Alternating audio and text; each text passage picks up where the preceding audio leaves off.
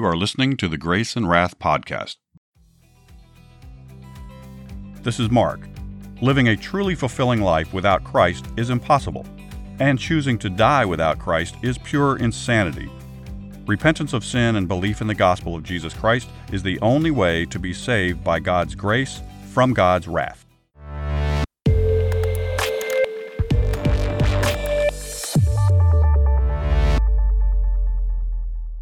Welcome back to the Grace and Wrath podcast. If you're new to the show, welcome.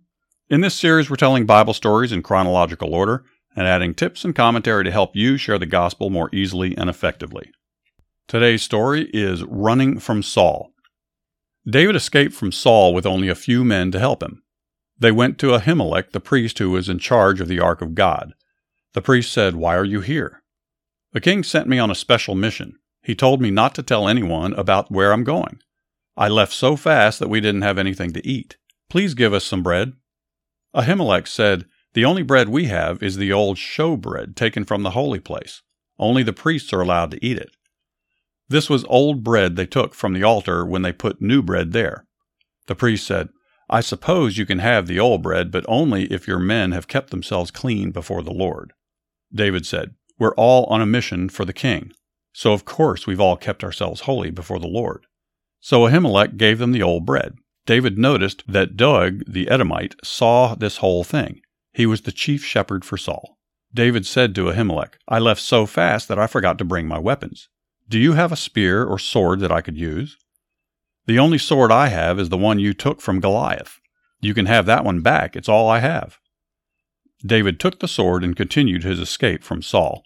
He went to Gath, a city of the Philistines. There he would be out of Saul's reach. But people told the king of the Philistines, This is David, the one they sing about. Saul has killed his thousands, but David has killed his tens of thousands. When David heard this, he immediately pretended like he was insane. People of that day didn't hurt those who were insane because they were afraid there might be an evil spirit in them. David fell down and started clawing on the doorpost. He let drool flow into his beard. When the king saw this, he said, This man is crazy. Get him out of here. David left Gath and hid in a cave. His brothers brought him all their relatives so they'd be safe from Saul. David took his parents to Moab and left them in the protection of the king there. Soon men started arriving to join David. These were men who were in some kind of trouble or overwhelmed with debt. Finally, there were 400 men who rallied around David, and he became their leader. Meanwhile, Doeg the Edomite went to Saul and said, I saw Ahimelech give David food and the sword of Goliath. Saul sent for Ahimelech and all 85 priests that were with him. Why did you help this son of Jesse? You know he wants to kill me. Ahimelech said, I thought he was your faithful servant. After all, he's your son in law. I didn't know there was trouble between you. Saul turned to his guards. Kill these men, all of them. They're on David's side. The guards were shocked. They didn't move because they weren't about to kill the priest of the Lord. Saul then turned to Doeg the Edomite. Kill all of these men and everything they own. So Doeg killed all the priests, their wives, their children, and even their livestock. Only one son of Ahimelech was able to escape. He ran and told David all that happened.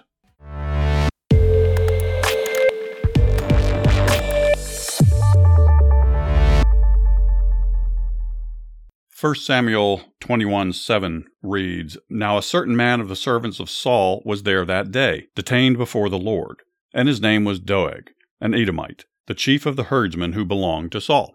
Well, Doeg was a Judas. He betrayed David's whereabouts. He just happened to be there. So be careful who you trust.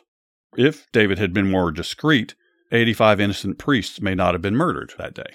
I'm not blaming David necessarily, but the point is we need to be very discreet as Christians. Again, we need to be in the world, but not of the world and it's so easy to make mistakes. I have a friend who recently uh, they're having school board elections and that sort of thing. And this friend of mine liked what this one candidate was saying. All that's well and good, but come to find out that this person when you look at this person's social media page, their page was all about pride. And I'm not going to have a discussion here about homosexuality and about about that sin. Uh, but this particular person was a supporter of pride. But the point is, they may have very well been qualified and knowledgeable about what they were saying about, you know, the school election situation. But my friend, as a Christian, by promoting this person, uh, may p- give the wrong message to someone else that notices that. It's a slippery slope we're on. We have to be careful. We have to love our brothers and sisters. We have to witness and, and love the people that are sinning, that are lost, that haven't met Jesus. However, we cannot condone, we cannot support sinful activity. And we have to be very, very careful about that. If you haven't already, I encourage you to heed the Lord's call, turn from your sins, believe the gospel, and receive the gift of salvation that Jesus is offering you right now. If you like what you're hearing, please like and subscribe to the program. And please consider giving us a good review. It really does help.